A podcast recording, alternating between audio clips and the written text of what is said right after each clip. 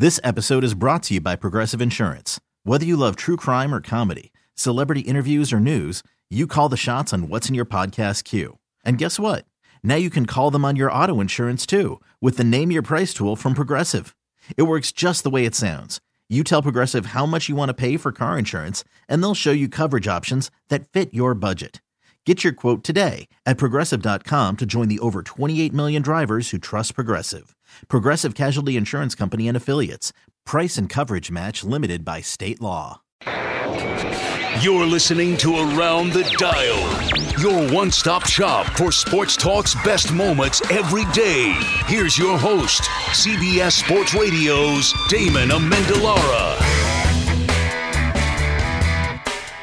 Welcome inside Around the Dial, the best in your sports talk. For Wednesday, May the 8th, I'm your host, DA. The Toronto Raptors laid the hammer on the Philadelphia 76ers in game five last night. An easy blowout roll win by more than 30 points. And now the Sixers are on thin ice. They're down three games to two. They are going back to Philadelphia for game number six. But with the lethargic, lifeless, uninspired play over the last two games, does anybody believe this 76ers team has what it takes to get off the mat? Or are they just too immature and not ready to take on the Raptors in this spot? And what has happened since they took that 2 1 series lead with a dominant game number three? Those in Philadelphia are PO'd. And we begin with our friend Angelo Cataldi on the morning show on WIP in Philadelphia. Joel Embiid getting roasted. Everybody put a helmet on. It's going to get ugly around here today.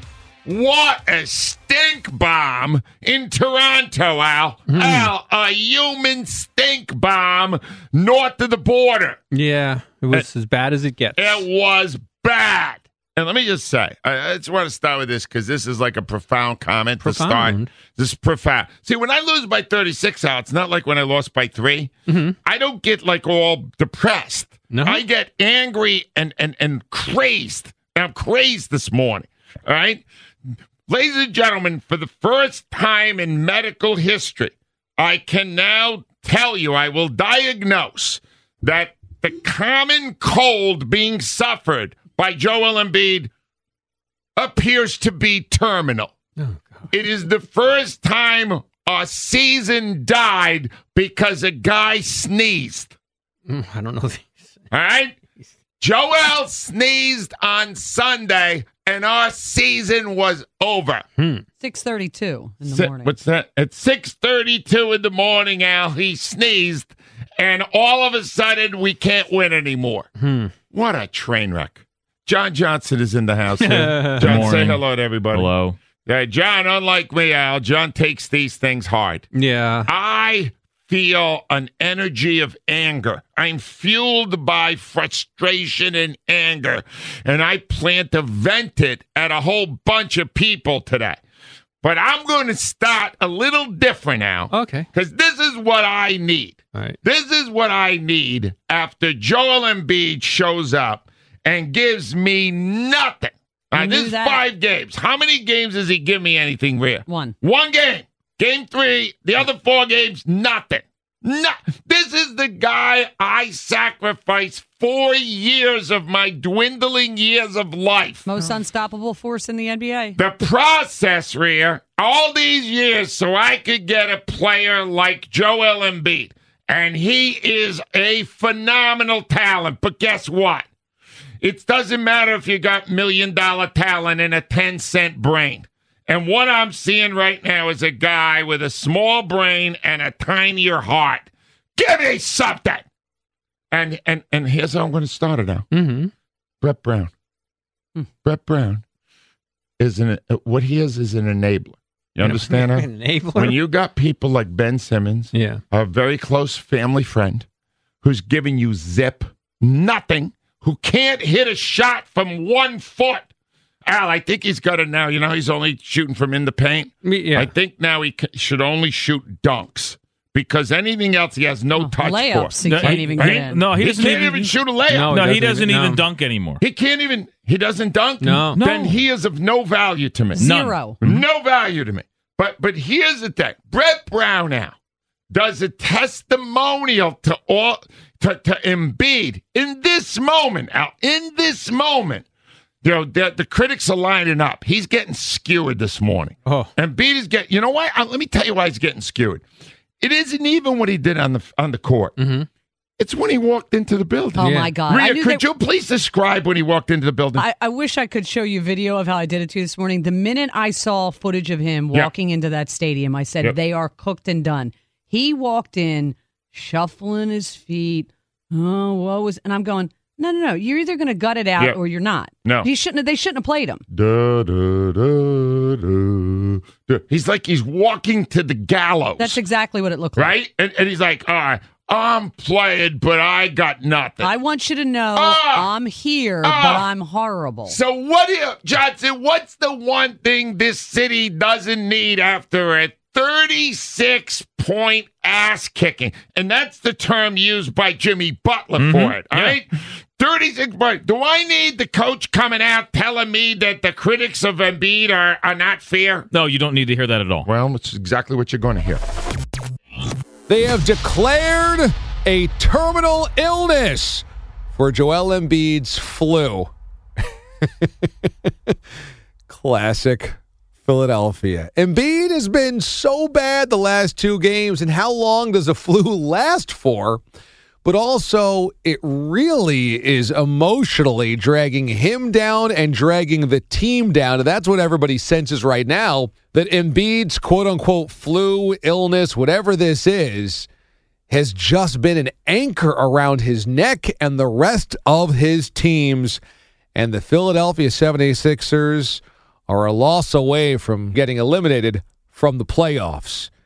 So the Golden State Warriors will have a chance to get back up on top of this series against the Rockets tonight. They're back at home at Oracle Arena in game number five, but Houston went back home and got two at home at the Toyota Center in Houston. And now people are wondering well, are the Warriors in for a fight of their lives here? Remember, last season, the Houston Rockets brought them all the way to a game number seven after holding a 3 2 series lead.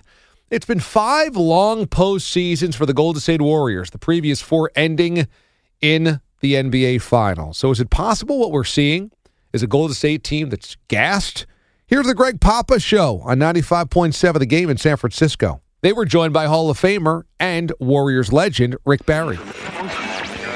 Are we seeing a little fatigue, not just physically, but at times mentally, because you're asking the Warriors to do something in the playoffs, Rick, they were not conditioned to do in the regular season? I, I only the guys can answer that question as to whether or not they feel as though they've been, uh, you know, playing too much and it's been a problem for them. I, I, I can't answer that for those guys. I mean, to me, it didn't matter how much I wanted to, play. you know, I just say I wanted to play. I mean, you're in shape. I mean, my God, come on, you're a young man. You, you should be in shape. You should be able to play 48 minutes. You should be able to do it, and you learn. Okay, so here's the deal. So I'm going to play a lot of minutes. So what do I do? I get a rebound, I throw it out, and I stay back. So I don't run down the court and see what happens. We don't get a fast break and stuff, I'm moseying down the court. It's the way I get the rest. You don't ever rest on defense. You're always playing your best and hardest on defense. And you find ways to get your rest if you're out there on the court. You, you just have to be smart. Yeah, Bill Russell would do that a lot. He'd, uh, he wouldn't go in the offensive end. He'd throw the outlet and then just wait. All right, so g- give me your thoughts uh, on the first two games, the last two games, and where we're at right now. This series is tied at 2 2. Well, why is everybody making such a big deal about what's happening? You know, both teams have done what they're supposed to do, win at home. The Rockets blew a chance to win a game in, at Golden State. They they played like garbage. They turned the ball over. They gave up tons of offensive rebounds. Had a chance to to win a game there, and they didn't do it. So the Warriors are very fortunate. The Warriors have not played a good basketball game yet. They have not played a good Warriors basketball game in four games, and they're two and two with a three game series and two of the games at home. Do I really expect that Steph and Klay are going to continue to the woes that they have with shooting the basketball? Absolutely not. And so I look at it. Hey, you went down to Houston. You didn't have a good. You had Draymond play exceptionally well with his triple double, and, and and KD's been the most consistent guy, obviously. And they had to go to overtime to beat you in one game. And you got down to a situation where you had two three point shots by two of your best shooters that didn't go in that would have tied the game. How can you be that upset and you didn't play well? Seriously. The Hall of Famer Rick Barry here on the Afternoon Delight. Now the Splash Brothers haven't been splashing in three pointers in this series, especially Klay Thompson. What do you think Kerr, what type of adjustments should Kerr make to get him more easier shots? And then what's going on with Klay Thompson on the defensive end of the court? Well, what has to happen is that they have to go back to playing Warriors brand of basketball and play smart, move, pass, cut, get the easy shots, get the opportunities that they normally get when they execute. They have not played good basketball for any really super extended period of time in any of these four games. In little spurts, they've done it. And, and just go back to playing the way that you're capable of playing. Now, what's hurt them some is that, you know, obviously Steve is, uh, is not relying on his bench all that much, and so the guys have to play more minutes. I don't think that should be a major factor. I mean, you've got your better players on the floor. Shouldn't be a factor at all. And I, I'm not overly concerned. I'll be really concerned if tomorrow night they don't win the basketball game. If they don't win the game tomorrow, then you've got some major concerns, and let's see how they play, and if they do lose, how they lose. So uh, right now, I'm not overly concerned. Uh, I think, if anything, the odds are in the favor that the Warriors are going to come out and play a good basketball game because they certainly haven't done it yet. Do you enjoy watching the way the Rockets play offensive basketball, where it's just a, a screen and a switch and a lot of isolation for James Harden to dribble, drive, and try to break you down? No, not at all. However, if I, I tell people, I say, you know, Harden's an amazing offensive machine, no question about it. But if I if I were playing with the Rockets and Harden was uh, my teammate, what I would do is I would do what you know. Well, I you know, one my my young son Canyon does it well, and my other son John did it incredibly well. I, I and I did it. You move without the ball. You get yourself open because Harden will give you the ball if you get yourself open. But everybody kind of stands around and watches and just hopes that they get the ball thrown out to maybe to pop up a three point shot. But it's not fun basketball. I don't enjoy watching it. I think it's possible that the Warriors, after all of these long postseasons, are finally having a catch up to them. I mean, just look at Steph Curry's injuries dinging him up and the dislocated finger. There are just a lot of little things that can add up to big things after all of these elongated, prolonged, really intense, and emotionally draining postseasons. So that's a lot of extra games to play. But really, more than that, it's this matchup against the Rockets. Houston is the one team in the NBA that does not fear Golden State. Now, maybe LeBron and the Cleveland Cavaliers didn't either, but they just weren't healthy enough or deep enough to really be able to take on the Warriors. Houston is. And so that's the part that should be scary for the Warriors. It's not just that maybe they're taxed, it's also that they're staring in the face a team that absolutely believes it's every bit as good as Golden State and deserve to win last year. The Boston Celtics are on the mat as well. They're down three games to one to the Milwaukee Bucks, and the Bucks have a chance to end this thing at home in game number five. Brian Scalabrine is a former Boston Celtic himself. Now he's a basketball analyst for Radio.com. He joined Wichita's KFH Sports Daily with Bruce Haertl and Shane Dennis and tried to dissect what exactly has gone wrong for the Celtics in the postseason.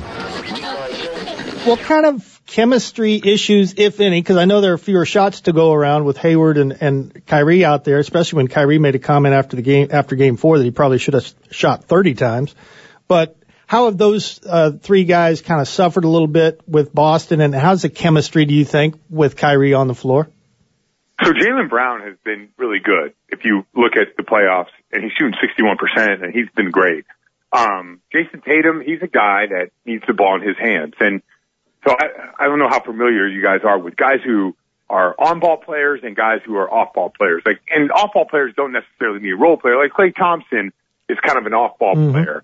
So right. Jaylen Brown has been great. Like he drives closeouts, he makes quick decisions, he shoots the ball and he, but none of these plays are ran for him, even though he's playing really good. Like Jayson Tatum, he needs plays ran for him. So for Brad Stevens, he does get a few of his numbers called, like, hey, we're going to run this play out of timeout, or this play's for Tatum, we need a bucket. But most of the time, it's going to be ran for Kyrie. Most of the time, it's going to be ran Kyrie, Al Horford, pick and pop, and even Gordon Hayward is going to get those looks. So is Tatum frustrated by that? You know, I'm not really sure because I'm not there every single day, but in a normal world of progression, like the Boston Celtics love the fact that Jayson Tatum got the opportunity last year with these guys out to be the man and grow as a player. No question about it. They like that. But there's also something to be said about appropriate growth. Like he got put in that mm. position, but what would have been really good is for him to grow at a gradual rate under Gordon Hayward and Kyrie Irving last year, but it didn't happen. He got thrown in the fire and he delivered. So it raised expectations and it sort of moved the goalposts as, you know, like what we do in the radio mm-hmm. business. We always keep changing the expectations. Well, living up to what he did last year with these guys coming back, I mean, no one could think that he's now going to turn into Kevin Durant. He doesn't have enough of a body of work to do it. The success he had as a rookie was unbelievable. Like you could, you could say he had a better rookie year than Kevin Durant because he was doing this in the Eastern Conference Finals. I mean, he hit a three and then he turned a corner and dunked on LeBron, and that was in the fourth quarter hmm. to, as in a game to go to the NBA Finals. But it's unreal to think you're going to take that next step it, because you have Kyrie Irving and Gordon Hayward coming back. Now, does that cause chemistry issues? Maybe it does.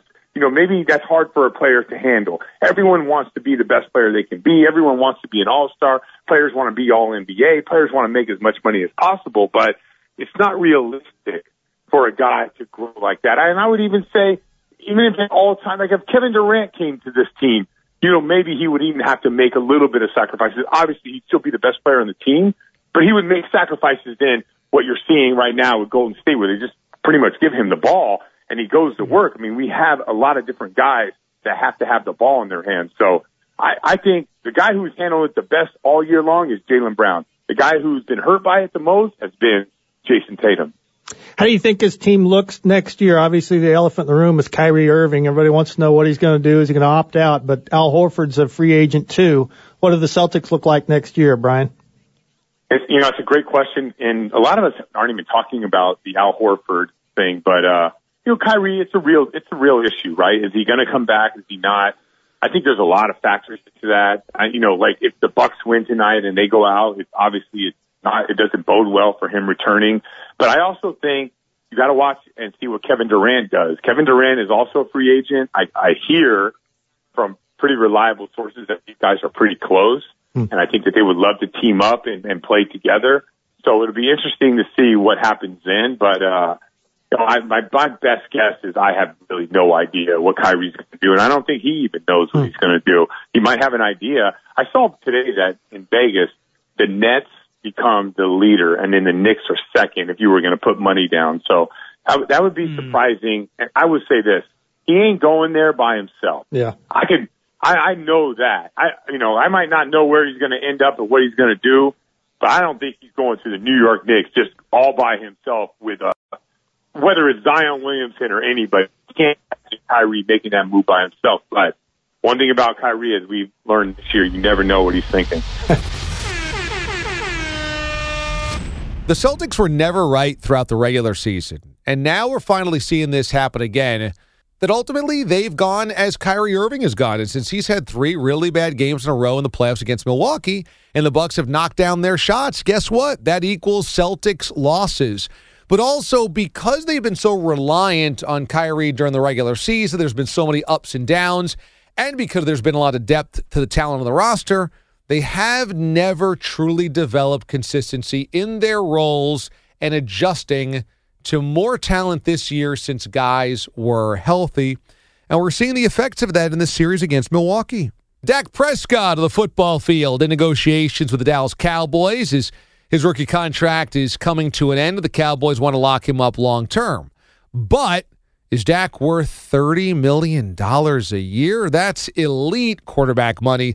That's the type of money that you could ask for when you're Aaron Rodgers or Tom Brady or Drew Brees, not when you're Dak Prescott. But can the Cowboys afford not to pay him? Tis the question. Here's former NFL head coach John Fox, who joined the guys in Charlotte on WFNZ, and whether quarterbacks can be overpaid. Knowing that you are a defensive coach as well, can a quarterback be overpaid? You know, look, you know, I used to tell guys all the time. I mean, you know, is is we're all overpaid. I mean, we're doing a we're playing a game we love. Most of us been involved with since we were youngsters. Um, you know, if somebody would have ever told any anybody, uh, a player or a coach, that you'd be making the kind of money you're you're you're making to to do something you love, uh, you know, you'd almost laugh at them. But um, you know, really, when you get down to it, uh, you know, I think everybody's overpaid, but it's what the market bears, and uh, what better way to go out and earn a living than you know playing a game you love. Do you think the NFL would be better off if they found a way to have to to maybe not see every quarterback get that second contract where Matt Stafford's getting paid twenty six million dollars a year or Andy Dalton's getting paid twenty million dollars a year?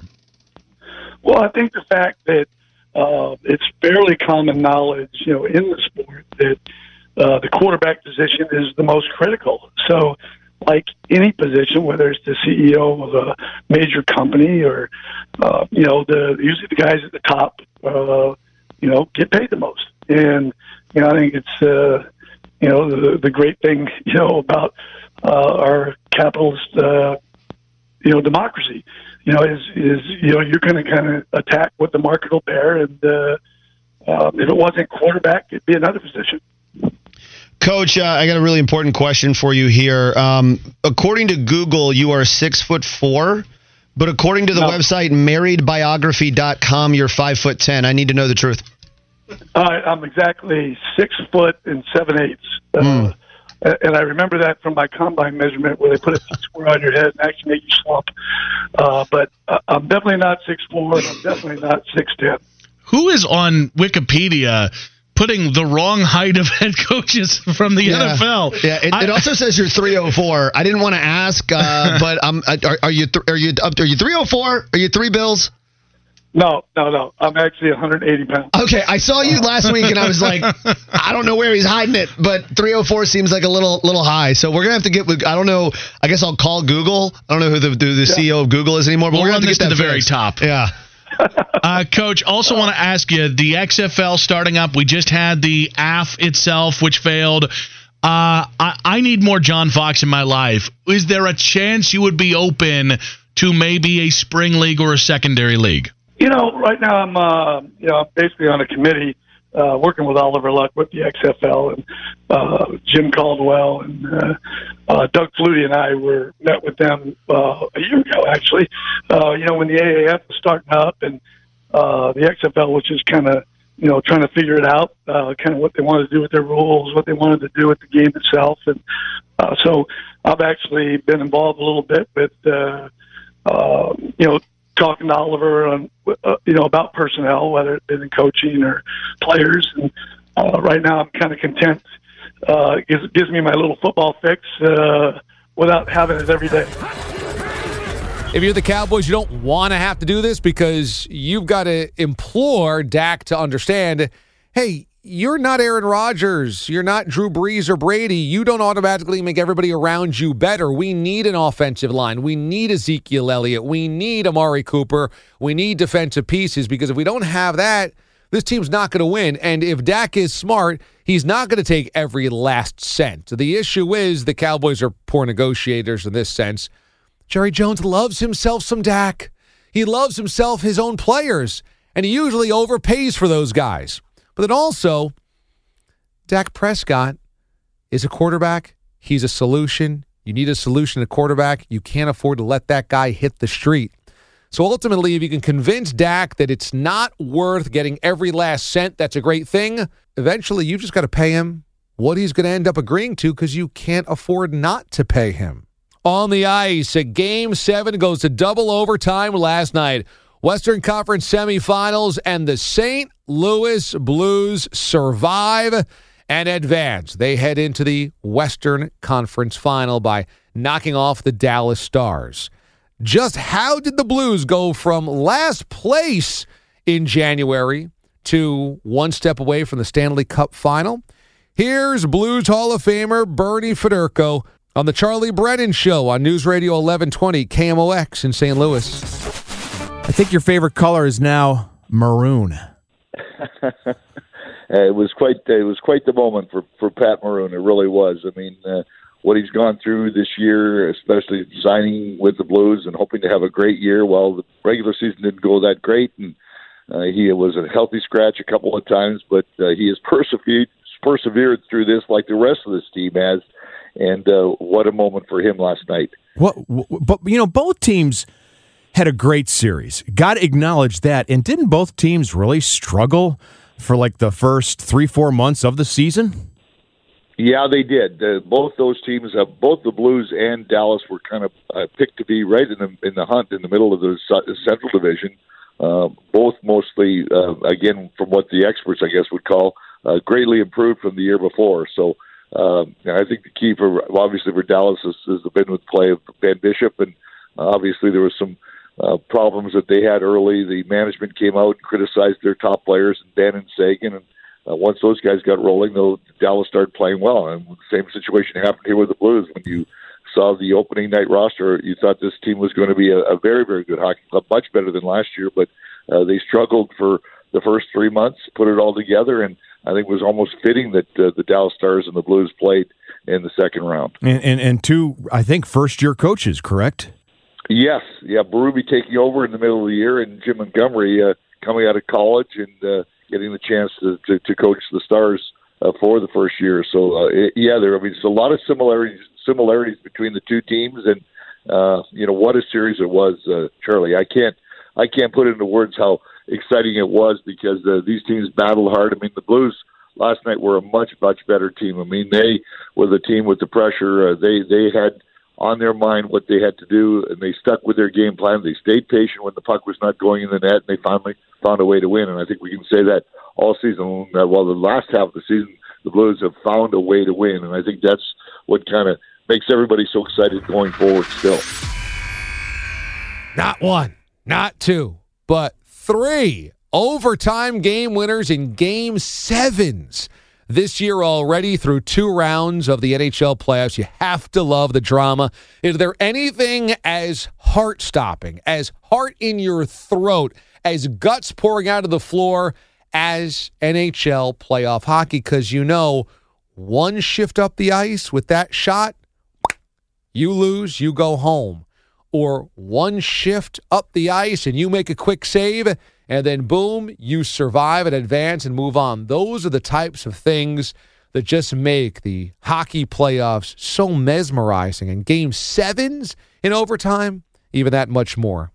Finally, in baseball, the New York Yankees have had a historic rash of injuries. And yet, when you look up, they're above 500 and have made it out of a potentially devastating situation in April and early May. They're sitting okay. How have they done it? Here's Tom Verducci, longtime Sports Illustrated baseball writer on WFAN in New York with CMB. How are the Yankees 20 and 14 right now? Listen, I give them all the credit in the world, and Aaron Boone especially, because I don't think they've ever offered up excuses or looked for them. But I will tell you this it's partly a function of what the American League is this year, right? Let's face it, there's a lot of teams that just aren't very good in the American League. The Yankees have a great run differential, winning record. They have beaten three winning teams all year. And this is what happens. I mean, you'll see teams, and the Red Sox are entering one now.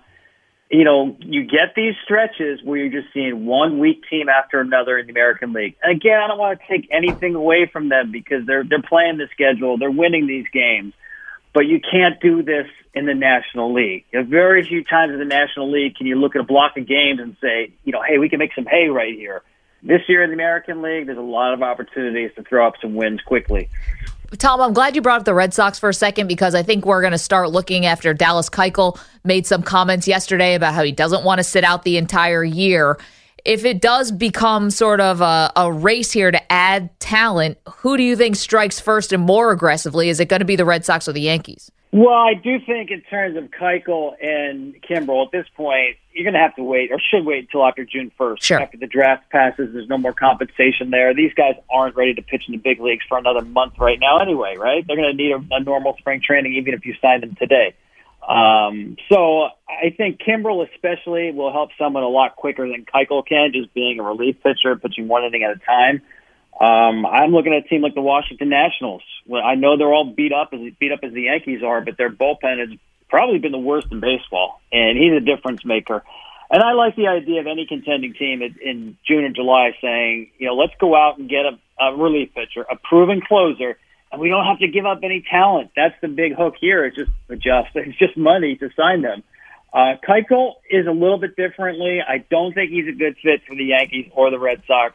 because in both cases, I'm not in love with the defense on the left side of the field. If you sign Dallas Keuchel, you are committing to fielding ground balls behind him on the pull side to right-handed hitters, and the Yankees and Red Sox just don't fit that kind of category.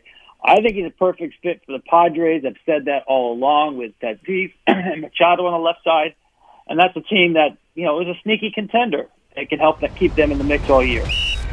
Give the Yankees credit, man. They have never made excuses. Next man up. They've had depth in their system, and their locker room, and their clubhouse. They've found ways to get it done despite all of the crazy injuries they've suffered. But Verducci's right. The American League, man, there's some bad teams, really bad teams. The Yankees have been able to take advantage of them. That will do it for us today on Around the Dial, the best in your sports talk. What's next around the corner in the NBA playoffs? We'll find out tomorrow. See you then. Thanks for listening to Around the Dial. Subscribe now for the best daily recap in sports talk on radio.com or the radio.com app.